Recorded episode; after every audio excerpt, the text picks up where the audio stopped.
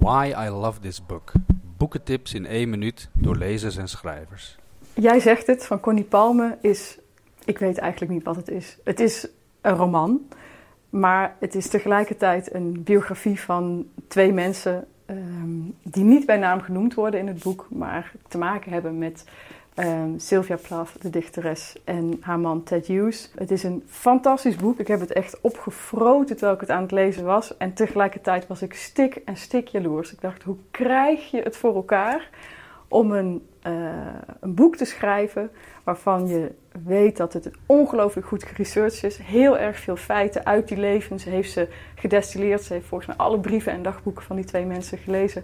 En dat heeft ze omgegoten in een verhaal dat nou ja, groter dan eh, het leven is.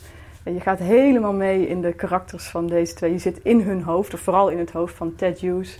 En je ziet heel erg mooi de, eh, de tragiek van een dichteres die eh, eigenlijk haar eigen talent niet aan kan. Of daar buitengewoon onzeker over is.